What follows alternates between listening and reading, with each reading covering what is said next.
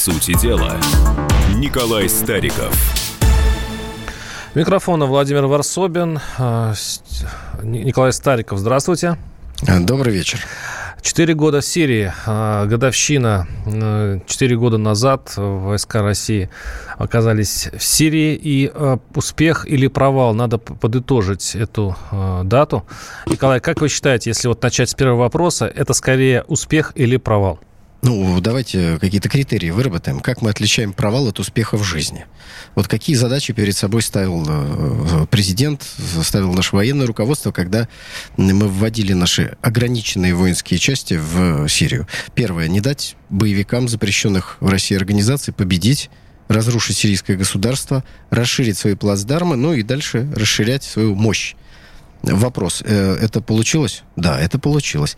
Боевики разбиты. Сейчас они, собственно говоря, помимо какой-то легкой партизанской деятельности на э, части территории Сирии, находятся только в Выдлебе. И то, я думаю, что в перспективе года-полутора там будут ликвидированы. Сирия как государство сохранилась. Башар Асад, несмотря на то, что столько рукопожатных европейских лидеров говорили, что он должен уйти, он на своем месте. Э, вот два. Два мы с вами уже пункта разобрали. Третий.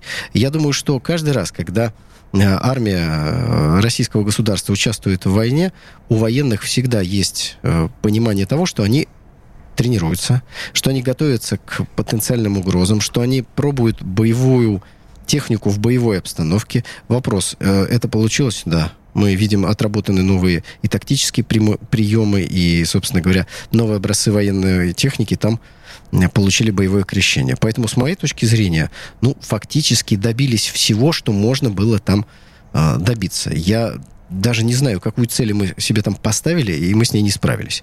Ну, пожалуй, э, чтобы уж была полнота картины, я добавлю четвертую цель, а именно э, прорыв той блокады международной, которую пытались вокруг нас наши всевозможные партнеры организовать.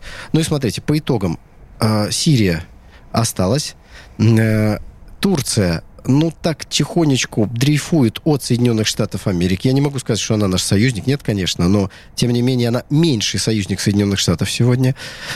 Саудовская Аравия считается с нами. Израиль вынужден постоянно к нам сюда прилетать для согласования определенных вопросов. И это всего лишь часть, которая связана, часть международной политики, которая связана именно с этим регионом.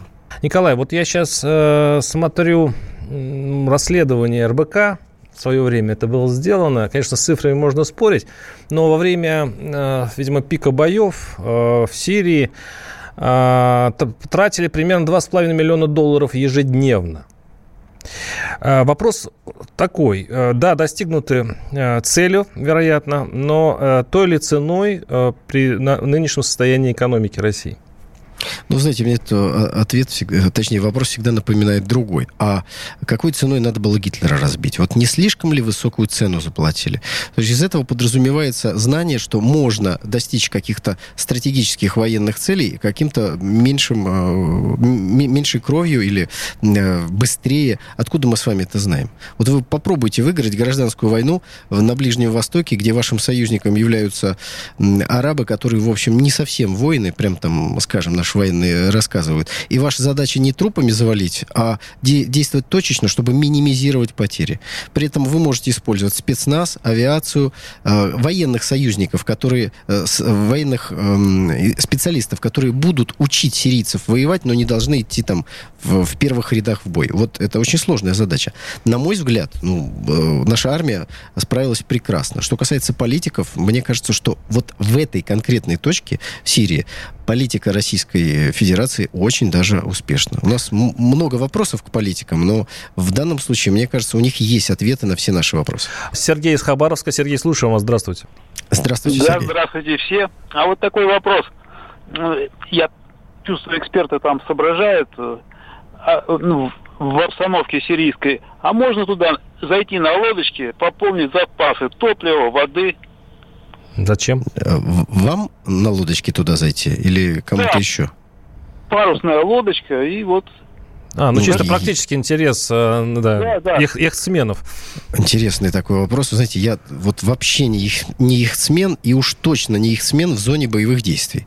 Поэтому я бы вам порекомендовал как-то сначала выяснить этот вопрос. Э, вот как заплывете на территорию российской военной базы, ну, мне кажется, вот так вот не надо этого делать со всех точек зрения. Николай, Но... да, возможно, вопрос в том, когда там можно будет зайти. Ведь э, мы же не можем... Да зайти уже, наверное, можно сейчас. Вопрос, все время находится в военном военном э, положении Сирия сколько времени будет?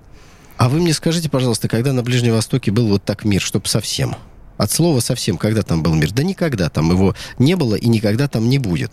По многим причинам, которые мы сейчас оставим за рамками этой программы. Но я хочу сказать, что присутствие российской армии российскому их смену точно будет в плюс. Не а, бросят нашего. Наш слушатель спрашивает, э, у нас в России запрещены частные военные компании, но при этом в Сирии воюют как раз частные военные компании из России. Почему? Вы знаете, я считаю, что частные военные компании должны быть разрешены, потому что это очень удобный инструмент для государства. Вот э, действительно, вроде как бы государство отстаивает свои интересы, но с другой стороны, когда возникают вопросы, говорят, а это не государство, это вот какие-то другие структуры. Поэтому я за то, чтобы легализовать частные военные компании, если этого еще не сделано, чтобы этот инструмент у российского государства появился. Антон из Москвы. Антон, слушаю вас. Здравствуйте. Добрый вечер. Хотел бы поспорить э, по некоторым пунктам с вашим уважаемым гостем. По пунктам. Э, по поводу победы. О том, что э, враги, враги уничтожены и предстоит вывод войск. Когда мы с вами первый раз услышали, напомните, по-моему, в позапрошлом новом году, да? И каждый, каждый год, вот чуть-чуть осталось немного, победы не за горами. Простите, как вас зовут, нет. уважаемый э, Антон. радиослушатель? Антон. Антон, скажите, пожалуйста, я разве говорил о выводе войск? О том, что победа вот-вот будет, и мы оттуда уйдем. Если вы спросите мою точку зрения, уйдем ли мы оттуда, я вам скажу нет. Больше того, я скажу, что не надо оттуда уходить. Придя куда-то, уходить ниоткуда не надо. Нужно просто оставаться так, чтобы это приводило к каким-то минимальным жертвам среди наших военнослужащих. Вот просто минимальным. Но обратите да. внимание, вот те страны, которые успешно проводят свою внешнюю политику, они куда приходят, их потом оттуда не выпихнуть. Ну, например, немцы, э, э, немцы э, проиграли Вторую мировую войну, и Соединенные Штаты Америки пришли туда, чтобы освободить немцев. Как говорят они. Ну, так до сих пор не выпихнуть теперь американцев. Вот русские, благодаря Ельцину и Горбачеву, взяли собрались, ушли, бросили все, что там э, было, бросили Германскую Демократическую Республику, бросили наших военнослужащих в, в чисто поле жить, а американцы до сих пор. Николай, Попробуйте вы их выпихнуть. Наш оттуда. слушатель э, поправляет вас. Э, именно в Сирии в 1945 году была Британия. То есть на самом деле Британия ушла из Сирии. Наш уважаемый радиослушатель чуть-чуть плохо знает историю. Я напомню ему, что Сирия была в 1945 году колонией Франции. Франция. И Британия там угу. поддерживала мятежников для того, чтобы выпихнуть своих французских Ну, все-таки французы оттуда. ушли, то есть, понимаете... Французы ушли да. в 1946 году после того, как их англи... англичанами оплаченные повстанцы, в общем, оттуда как бы выпихнули. Но поскольку продолжение этой повстанческой деятельности привело к созданию дружественного России сирийского государства, то я готов порадоваться за Сирию ну, вы, и сказать, что правильно они французов Вы, вы перебили наши слушатели еще на, на линии. Вы хотели еще по, по, по пунктам. Да, прошу вас. А, пункт по поводу апробации новейших систем вооружения – Э, будет э, все-таки основной упор, как я понимаю, делается на ударную авиацию. И тут э, я не вижу никакого, никакой возможности совершенствовать этот вид вооружений, потому что работа нашей авиации, она ничем не отличается от работы на где-нибудь на полигонах в Астраханской области. Полное отсутствие у противника систем ПВО, РЭП, постановщиков помех, истребительной авиации, перехватчиков – Уважаемый коллега, вот опять я вас перебью, простите, не могу не перебить, потому что вот у меня э, перед глазами имя, фамилия э, Героя России. Его зовут Роман Филиппов. Это наш летчик, который был сбит и героически подорвал себя гранатой в той ситуации, когда, как вы говорите, ну, никакого противодействия нет, никакой э, зенитной обороны у боевиков нет и так далее, и так далее. Напомню вам Олега Пешкова, наш летчик, который был сбит турками и тоже погиб. Поэтому давайте все-таки э, различать полигон и боевые действия. Я думаю, что любому взрослому мужчине разница должна быть понятна. Это первое. Второе. Ведь нам не должны и не рассказывают все, что там опробируется, проверяется и так далее. Я надеюсь, что там опробируют не только авиацию и не столько авиацию, но в том числе и стрелковые системы, системы корректировки огня, беспилотники, снайперские винтовки, да мало ли чего. Мало ли чего. Спасибо. У вас все? У вас все? По пунктам. Да, да. Спасибо большое. А, наш слушатель говорит, э, точнее пишет, если разрешить ЧВК, ну, в смысле частной военной компании, то олигархаты и бандиты будут с их помощью решать свои дела уже в России. То есть это еще, помните, 90-е, когда были конторы, у нас в Саранских назывались конторами. А здесь будут легализованные ребята, которые не подчиняются ни полиции, ничему, у которых есть оружие. Это опасно, Николай, нет? Ну, во-первых, и сейчас есть охранная структура, вы можете заключить с ними договор, и рядом с вами будут ходить ребята с э, легальным огнестрельным оружием. То есть, как говорится, в чем э, проблема? Это первое. Второе. А в 90-е годы у нас преступности не было и никаких проблем, что ли, не было? Без ЧВК как-то обошлись, а проблем было очень много. Поэтому на самом деле, я еще раз э, а, хочу объяснить, это инструмент для внешних действий российского государства. Вот для чего этот закон должен быть принят. Если там нужно какие-то поправочки внести, это, я думаю, что юристы смогут э, сделать гораздо лучше нас. Да, но почему-то не, не хотят они вносить эти поправочки, видимо, что-то опасаются. 8 800 200 ровно 9702 наша студийный телефон телефона. Николай Стариков, Владимир Варсобин. Ну, я думаю, в следующей части мы все-таки да, обсудим Сирию, а потом пойдем по более интересным э, новостям. По сути дела, Николай Стариков.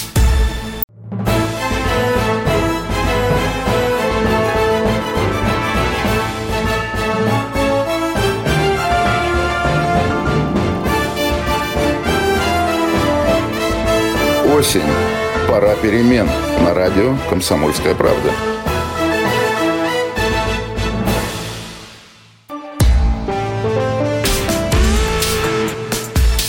По сути дела, Николай Стариков. Да, у микрофона Владимир Варсобин. Четыре года в серии «Успех или провал». А, наш слушатель пишет, Владимир, это мне вопрос, а почему вы так не любите свою страну? А, и что, вот вы, нет ответа и, на и что вопрос. вы делали на месте... Нет ответа. Я его часто себе задаю, Владимир, но нет ответа на этот вопрос. Николай тут же воспользовался моментом. Может, на этот раз ответить, а? А что бы вы делали на месте Путина? Здесь не в самом вопросе интересно, а в том, что он, э, сам номер начинается на плюс один. То есть человек пишет из Канады или из Америки. Я как раз люблю страну, я ее очень знаю хорошо, я езжу по ней. И вы сейчас в какой стране, а эти, а эти ребята, мне нравятся, они сидят в Америках и э, очень любят правительство очень любит Медведева, Путина, они, они восторгаются нет, вашими они словами. Просто, нет, но у них, но видят, у них, у них видят Россию. Подождите, да, со стороны, видится, на расстоянии. Точно, из океана. И э, пишет наш слушатель, легализовать ЧВК, чтобы, чтобы говорить, если что, это не мы, пишет наш слушатель, подло. Э, не приходилось вам ни воевать, ни войны видеть. Когда двое парней были казнены, один с Ростовщины, другой с Подмосковья, это были не военные, это были как раз из ЧВК, вы не представляете, как они ждали э, того, что страна их не бросит. Подождите, вот как-то все в кучу ну смешали. Вот, Первое, да, это легализация пишет. принятия закона о частных военных э, компаниях, это не означает, что надо бросать своих. Нет, просто государство получает дополнительный инструмент. Вот так у нас президент должен спрашивать разрешение Совета Федерации. Долгая процедура. Иногда вполне удобнее и лучше, не показывая флага, выполнять определенные вещи. Ну, слушайте, давайте каждого разведчика заставим ходить с визиткой российской э, ГРУ там или еще что-нибудь. Но это ж подло, понимаете, разведчиков. Вот Ри, э, Рихарда Зорги повесили в Японии, это же подлость. Вот это же это мерзость и гадость. А та проблема Слушайте, в том, что им не оплачивают. разведчик идет работать, он понимает риски. Когда человек идет работать в частную военную компанию, он понимает риски. Это первое. Второе. Если военный человек выполняет задание государства под видом частной военной компании, он тоже понимает, на что он идет. И потом мы считаем его героем. Поэтому давайте вот глупости Но уж почему государство в этом случае э, во время выделения компенсаций и так далее делит все-таки военных на ЧВК? То есть те ребята, которые, которые поехали а я скажу почему. деньги... Потому что закон не дают принимать. Вот такие, как вы, критики, до тех пор, пока этот закон не будет принят, государство вынуждено вот так, таким образом ранжировать. Это первое. Второе. Давайте все-таки юридические нюансы законов мы будем как-то за чашкой чая с вами вместе с Талмудом законов э, обсуждать. Потому что ни я, ни вы не являемся юристами. Владимир из Красноярска. Слушаем вас. Здравствуйте. А, здравствуйте, уважаемый слушатель. Ну, э, здравствуйте, Владимир. Ник- Николаю Старикову хочу задать вопрос. В будущем вот будет, может рассматриваться вопрос нашим руководством принятия Сирии в СНГ? А, я как человек прагматичный, позвольте вам задам вопрос. А зачем? Зачем? Ну, я имею в виду... Ну, завоевали вот, мы. И я имею в виду, зачем? Ну, завоевали, пусть наша будет. Это считается уже как бы, э, как бы братская страна. Кровь взгляд. пролета, конечно. То есть, если завтра у братской страны Сирии, в отношении которой у Российской Федерации сейчас нет никаких обязательств, возникает конфликт с Израилем, например, из-за голландских высот, то вы готовы отправлять российских пацанов воевать. Так я понимаю? А если такой другой вопрос будет, если они попросятся? Вот давайте, если они попросятся, они попросятся, а мы им откажем. Потому что в наших интересах находиться над схваткой, получать плюсы от этого, а все минусы оставлять кому-то другому. Точно так же в свое время говорили, а давайте э, Сербию, э, ну, хотите в войну на Балканах включиться по, э, по принципу Первой мировой? Ну, давайте, давайте включать. Товарищ Сталин, скажите, пожалуйста, кого он включил из братских стран в состав Советского Союза? Ну, наверное, вы его не можете заподозрить ни в наивности, ни в отсутствии опыта, ни в патриотизме, ни в государственном мышлении. Назовите, пожалуйста, страну Тува. Страну. Страну. Ну, Тува – это часть России, да? Ну, до 45 -го года, по-моему, она не была. Ну, это была, это, была, э, так сказать, э, а, небольшая ошибка, которая была товарищем Сталиным э, ликвидирована. А еще кого? Ну вот кого? Освободили же пол Европы, да, если там не больше. Кого включили в состав Советского Союза? А как быть... Тишина. Спасибо. А как быть с такой логикой, которую пишет наш следующий слушатель? А, наша власть там защищает, преследует свои интересы, а не интересы народа. А бойцы ЧВК люди абсолютно бесправные и государством незащищенные. Я вот добавлю от себя. Вот на самом деле, когда смотришь а, Первый канал, телевизор, и смотришь а, вот какие помощь оказываем мы Сирии и прочее, Особенно это тяжело смотреть в Забайкале, там, где, в общем, там люди говорят, а можно нам хотя бы половина, хотя бы десятую часть той помощи, которую мы отправляем за границу, вообще-то нам. Туда, вот. вот туда. Владимир, мы с вами говорили это, это уже раз 5-10. Пожалуйста, ну, давайте, давайте, давайте еще раз поговорим. проговорим. Значит, смотрите.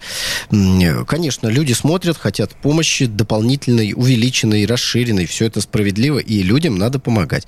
Но денег в казне нет не от того, что мы воюем в Сирии, а от того, что у нас экономика не развивается. Вот в чем основная да есть там проблема. много денег в бюджете. В 90-е годы, подождите, послушайте меня, в 90-е годы, когда мы нигде не воевали, кроме своего собственного Кавказа, вот тогда мы тоже не помогали ни Приморским, ни каким другим пострадавшим нашим гражданам. Нужно понять, война, к сожалению, я очень не люблю войну, но это неотъемлемая часть сегодняшней человеческой цивилизации. Поэтому давайте вот поймем это. Это первое. Второе. Если вы прекращаете вести боевые действия, это не значит, что война прекращается. Это значит, что воюют вместо внешнего контура на внутреннем. В 90-е годы мы воевали внутри своей страны. Слава богу, сейчас мы с этими же силами, с теми же бородачами, которые были в Чечне, Дагестане, в Ингушетии, мы воюем в Сирии. Вопрос, вам какой вариант больше нравится? Гражданская война внутри России на те же деньги для тех же заказчиков или война на Ближнем Востоке? Вот третьего варианта нет. Вот просто его не существует, понимаете? Наш слушатель пишет, ужас, какая глупость взять Сирию в СНГ. Содержать ее, поднимать ее экономику, но ведь на самом деле поднимать экономику придется в, этих, в, этих, в этой ситуации нам. Это помните еще с, со времен а, Афганистана, когда мы, да, в общем-то, укоренились в, в этой стране и попытались помочь афганскому братскому народу, но в итоге чем это кончилось? А теперь нам придется а скажу, восстанавливать экономику Сирии. Вот Владимир, спасибо, что вы сказали. Чем это кончилось? Это кончилось двумя вещами. Первое, предательством тех афганцев, которые с нами сотрудничали, служили нашему общему делу и сформировали вполне себе боеспособное, дееспособное государство в Афганистане. Я имею в виду Наджибулу и, так сказать, афганскую армию, партию, которая там была. Они без поставок Горбачева, который прекратил поставки амуниции, снарядов, патронов, еще держались два года, пока не проиграли маджахедам, которых вооружали американцы и весь остальной мир. Это первая часть. А дальше дальше в Афганистане что, мир наступил? Нет, туда пришли американцы.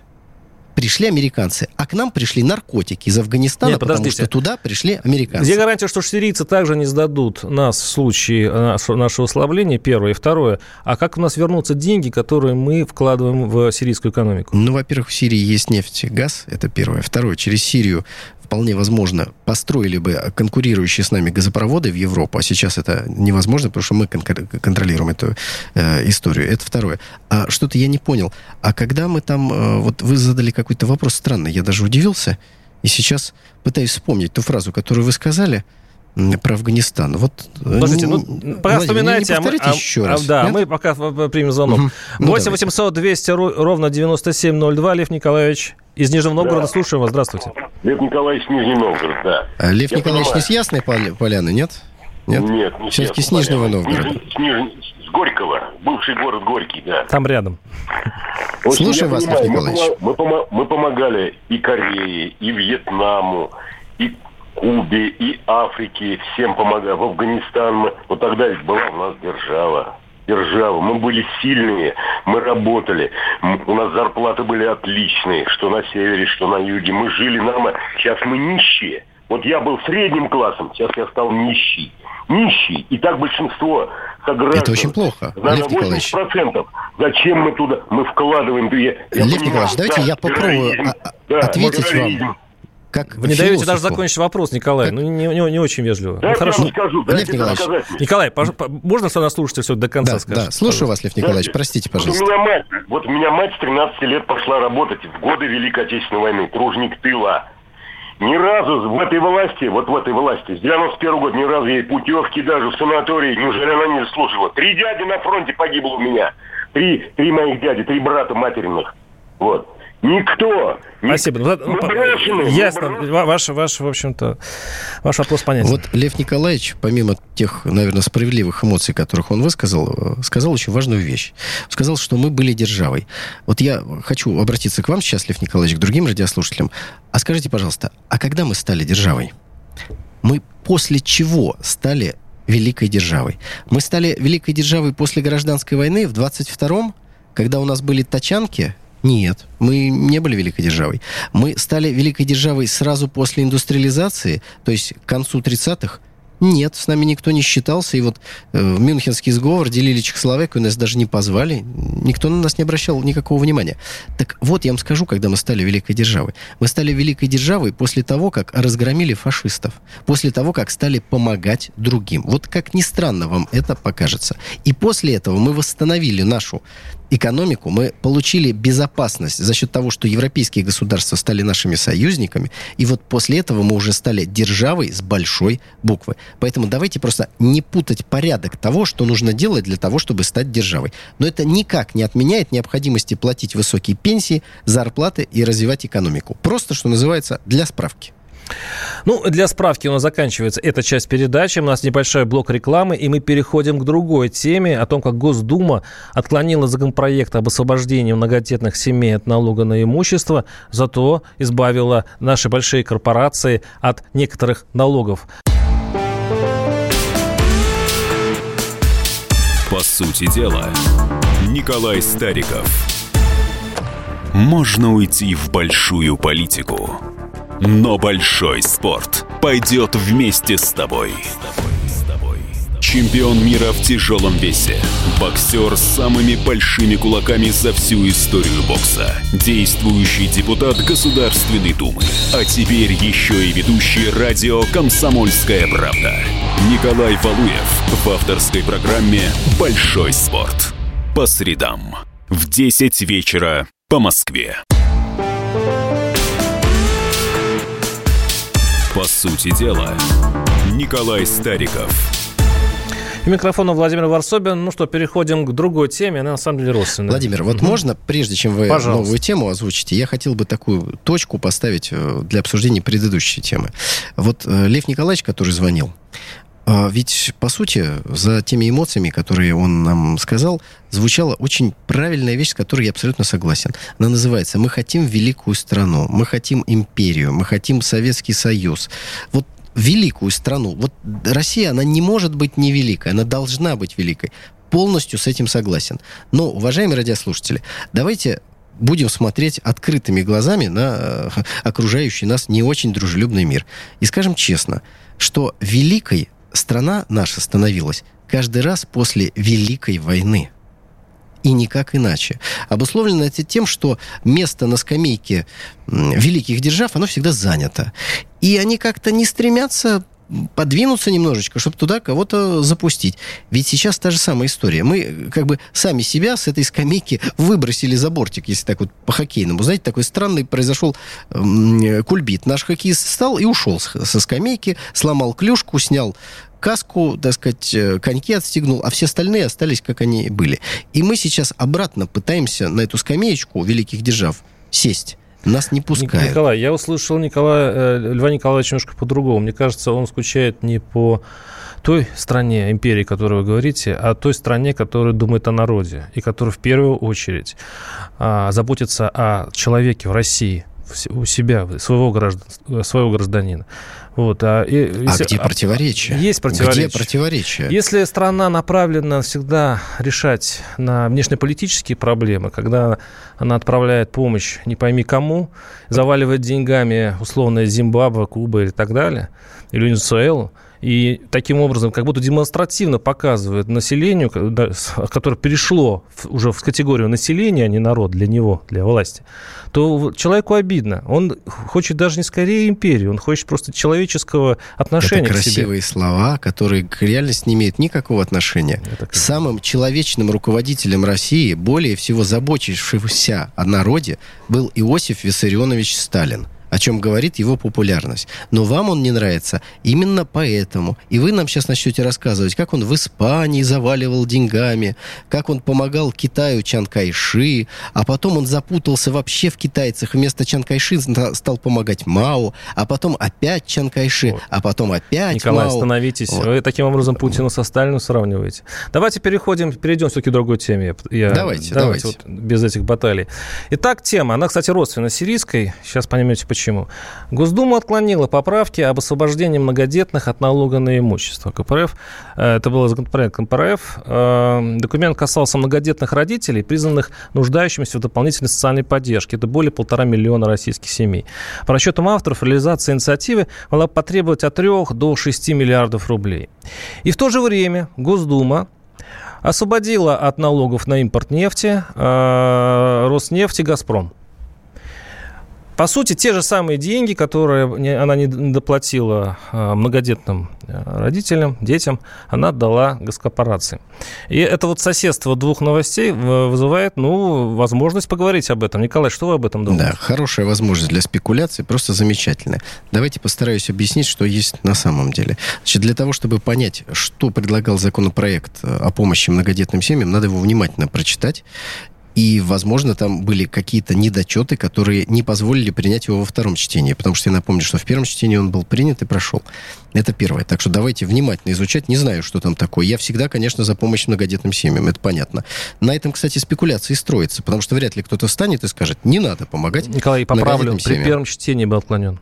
При Нет, первом. при втором. Ну, при втором. Ну я вот. внимательно изучил. Теперь, что касается э, вот, э, налоговых льгот, которые получили значит, компании «Газпром» нефть и, э, собственно говоря, э, и «Роснефть». Дело в том, что э, я сначала вам озвучу, как говорится, как было сделано, а потом озвучу, почему. Вот не совсем, а, как вы сказали, это очень упрощенный такой подход, когда не платят они налоги за вывоз нефти. Значит, я сейчас прочитаю, потому что здесь надо четко формулировку. Согласно законопроекту, предлагается распространить льготы по уплате вывозной таможенной пошлины на нефть, добытую на месторождениях в новых регионах нефтедобычи на первоначальном этапе разработки. Вот о чем идет речь. То есть конкретный список месторождений, которые все дальше уходят в сторону от дорог, от, э, так сказать, какой-то инфраструктуры, и э, государство дает льготы нефтедобывающим компаниям для того, чтобы они Э, компенсировали Николай, себе определенные расходы. Можно а вот маленький вопрос? Главный вопрос. Маленький Подождите. вопрос. У Роснефти и Газпрома нет денег для того, чтобы покрыть эти расходы, а получается, что у многодетных матерей они могут продержаться и без этих выплат государства. А мне кажется, что из одного кармана нищего государство просто передает по э, карману, даже это не карман, это там нет, целый кажется. камзол. Потому как... что вы спекулируете. Ну Значит, почему? давайте еще раз. Первое я не вижу, как эти вещи между собой должны быть увязаны. Помощь многодетным семьям должна быть. Если вы почитаете, какая там была уже оказана помощь, А одна из причин отклонения этого законопроекта в том, что совсем недавно был принят другой законопроект, который помогал многодетным семьям. Ну, это так, просто для информации. На какую, Теперь... на какую сумму посмотрели? На да, какую посмотрел. сумму? Посмотрите. Значит, вот похожие суммы и дают возможность для похожих спекуляций. Теперь объясняю, почему Красиво. у «Газпром» нефти и значит, «Роснефти» нет денег, как вы говорите. Дело в том, что «Газпром» строит э, нефтепровод, газопровод «Северный поток-2». И благодаря тому, что Дания не дает разрешения на прокладку этой трубы, пришлось поменять маршрут. Вот это изменение маршрута стоит, если не ошибаюсь, 500 миллионов евро такая же история в, ну, в другой уже части нашей страны связана со строительством газопровода «Сила Сибири» и бурению, освоения нового крупнейшего чаяндинского нефтегазоконденсатного месторождения. Там сложная нефть. Я понимаю, что многодетным семьям совершенно все равно, что происходит. Я вам объясняю, почему государство компенсировала определенные налоги двум компаниям, потому что у них увеличились расходы из-за геополитических рисков. Это, кстати, возвращаясь к предыдущему нашему вопросу, для чего нужны внешнеполитические инструменты? А вот если бы в морях, океанах сейчас ходил бы мощнейший российский флот, мощнее советского, я думаю, что Дания, может быть, и не рискнула бы отворачивать Северный поток-2. Поэтому вот такая вот циферка история. одна есть интересная. Вы говорите, что э, несет убытки «Газпром», там, э, или Роснефти, Роснефть в связи с европейскими вот этими нашими блокадами. Чистая прибыль «Газпрома» в 2018 году выросла в два раза. Она достигла полтора триллиона рублей. А вот здесь вы... мы уже переходим к другой проблеме. Подождите. Дело в том, что «Газпром» не является государственным предприятием в полном смысле слова. Это акционерное общество, которое получает кредиты на западных э, площадках. И для того, чтобы он получал эти кредиты по минимальным каким-то ставкам, необходимо, чтобы у него была прибыль, которую получали бы иностранные инвесторы. Браво. Поэтому раз Браво, мы Николай. вступили в то, что называется капитализмом, мы вынуждены играть по этим правилам. А в любом капитализме интересы компаний и акционеров куда важнее, чем интересы многодетных семей. Так вот, наша задача, чтобы не было вот такого. Или 6,5 миллиардов отдать этим, или 6,5 миллиардов отдать этим. Сегодня, когда у нас больше триллиона э, превышения э, расходов над доходами, точнее, наоборот, слава богу, доходов над расходами, вполне можно было бы сделать и то, и другое. Исходя из геополитической необходимости сделать подарок кавычках, двум компаниям, а с другой стороны помочь многодетным семьям, что для меня лично гораздо более приемлемо. 8 800 200 ровно 9702, напоминаю, наши студийные телефоны. Сейчас мы а, перешли на другую тему. Тема действительно нормальная, когда а, большим нашим нефтяным а, государство помогает нефтяникам а, в разработке месторождений, у которых прибыль в полтора триллиона, но отказывает в этой же поддержке многодетным семьям. 8 800 200 ровно 9702. Михаил из Воронежа Воронежа. Михаил, слушаю вас. Здравствуйте.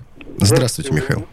Здравствуйте. Непонятно, что удивляет господина Варшигана, когда понятно, что либеральное лобби в России очень сильно, и по сути оно управляет экономикой.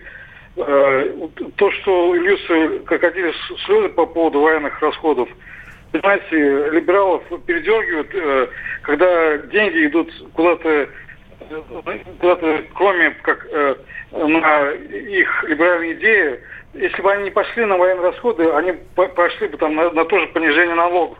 Но никак на, не на помощь пострадавшим от наводнения, например, да. И доказательство того, что либеральное лобби сильно, вот, ну, до сих пор, вот, смотрите, ставятся памятники Ельцину, да, ставятся бюст Гайдарову, э, э, в честь Мэрдина назвали какой-то пароход или теплоход. То есть, э, ну, не требуется доказательство того, что либеральное лобби сильно. И все вопросы по поводу экономики, пожалуйста, к вам, либералам, да. Ну, спасибо. Хотя Владимир Путин называет себя либералом, я уже теряюсь вообще в определениях. Не теряйтесь, как, Владимир, мы да? вам поможем найти дорожку в этих сложных э, политических Вы считаете, дебрях. кстати, Путина либералом в экономическом плане, Николай? Я не считаю его либералом, но если он сам себя называет либералом, ну, так сказать, наверное, мы не будем с ним спорить. Не будем. Пусть называет себя либералом, только э, главное, чтобы политика экономическая в России была не либеральная. Но мне хотелось бы еще пару слов сказать по поводу вот звонка уважаемого радиослушателя, с которым я очень сильно даже э, согласен. Ведь э, проблема заключается в том, что такие, как вы, Владимир, они хотят, как в Китае, итогов А результатов, э, методов, как в они категорически не хотят. И когда мы вам рассказываем, что, например, протесты так называемые, они организованы американцами, вы говорите, что это все глупости, теория заговора. А когда китайское государство говорит вам то же самое, то вы предпочитаете этого не замечать. Поэтому давайте определиться. Если мы хотим, как в Китае, то надо действовать, как в Китае. А у Китая мы что видим? Активную внешнеполитическую экспансию. Намывает острова в Желтом море, строит флот. В Африке активно присутствует Сирию во всех они, местах. они не кормят, и военные действия а мы они не поделились вступают. с ними зоны влияния, Прерываемся, на большой блок не рекламы. идут. По сути дела, Николай Стариков. Мужчина и женщина. На каждый вопрос свое мнение. Говори, говори, что ты? Почему именно сейчас? Они в 14-м, когда начали Донецк и Луганск долбать так, что пух и перья летели. Так ты классные сейчас-то ему зачем этот вопрос задаешь? Я задаю вопрос. Тихо. Накал страстей на радио «Комсомольская правда». Семейный подряд Норкиных в поисках истины. По будням в 9 вечера. Просто о сложном в программе «Простыми словами». Да я не Америку открываю. Больше? Я, я не понимаю, Подожди, когда этот пожалуйста. беспредел закончится. Не знаю.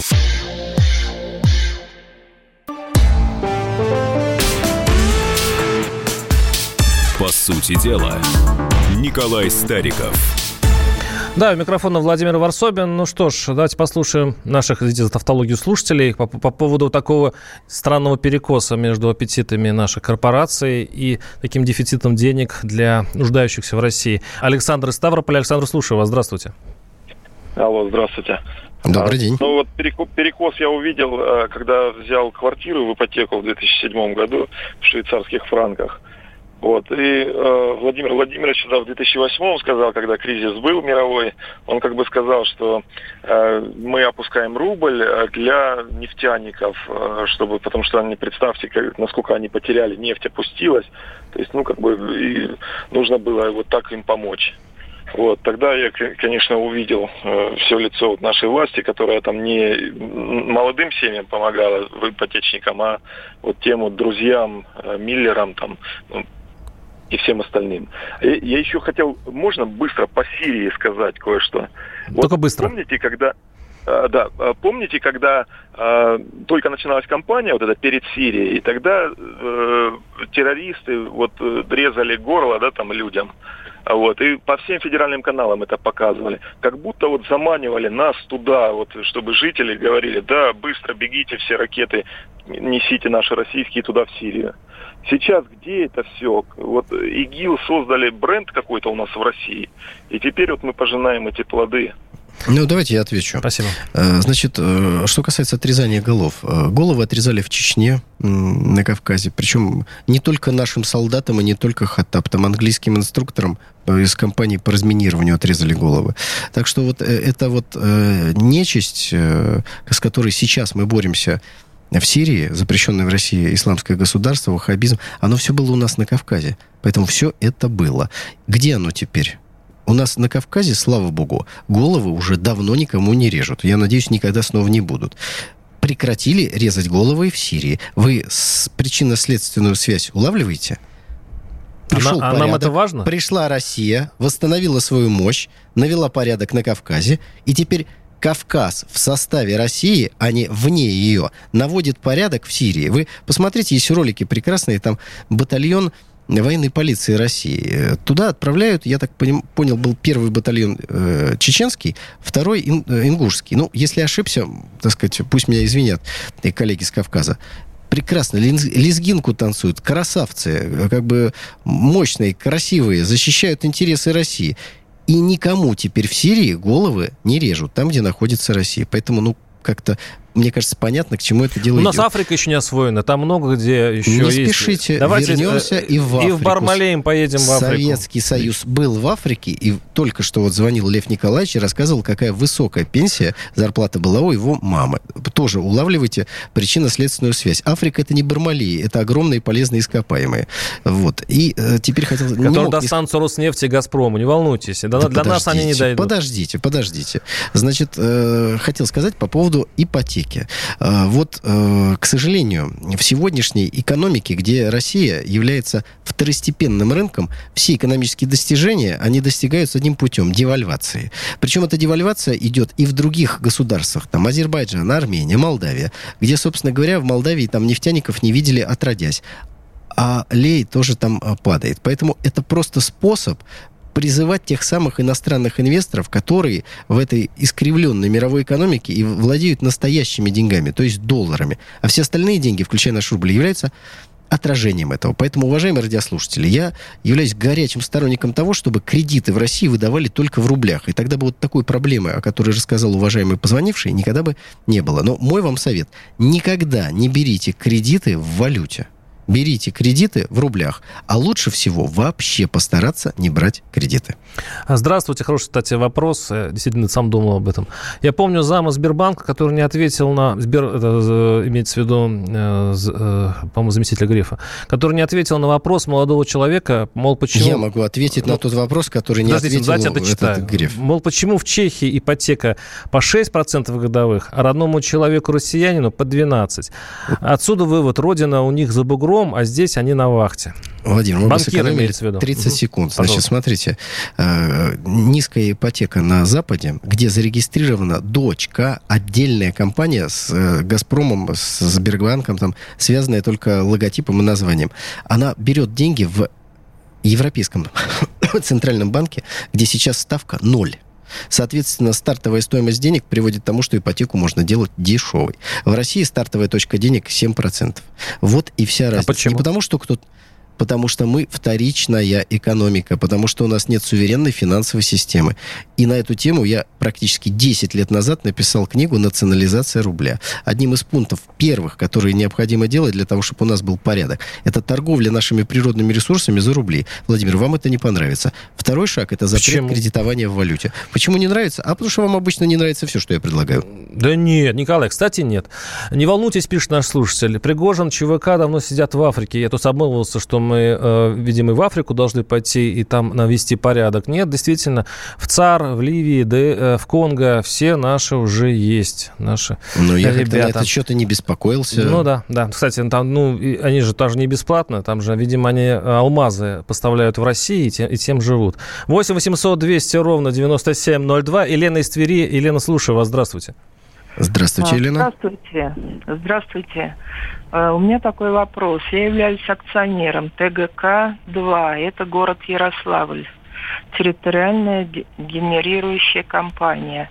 Э, каждый год приходят э, письма о проведении собрания.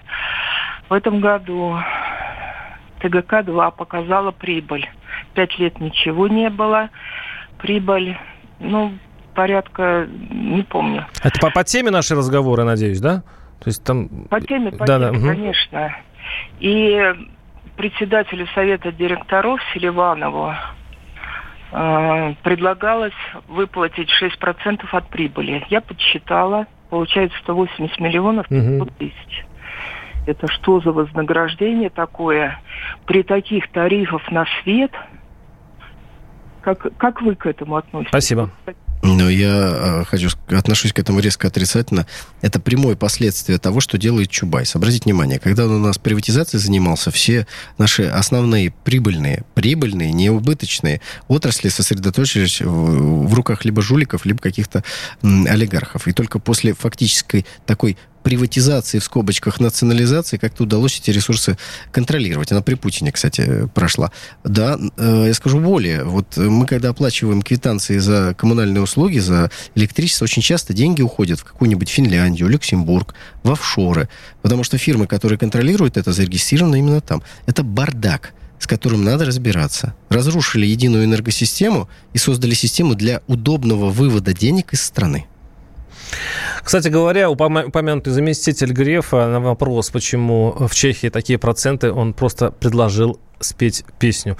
Ну, а надеюсь, надеюсь, что также позитивно мы э, будем проведем следующую передачу с Николаем Стариком, которая будет ровно через неделю. Оставайтесь с нами. Напомню, на всякий случай, наш студийный телефон. Звоните 8 800 200 ровно 9702. До свидания. Сути дела, Николай Стариков – Лучше и сто раз услышать, и сто раз увидеть. Наш эфир на YouTube-канале «Радио Комсомольская правда». Для всех, кто любит по-разному. И ушами, и глазами.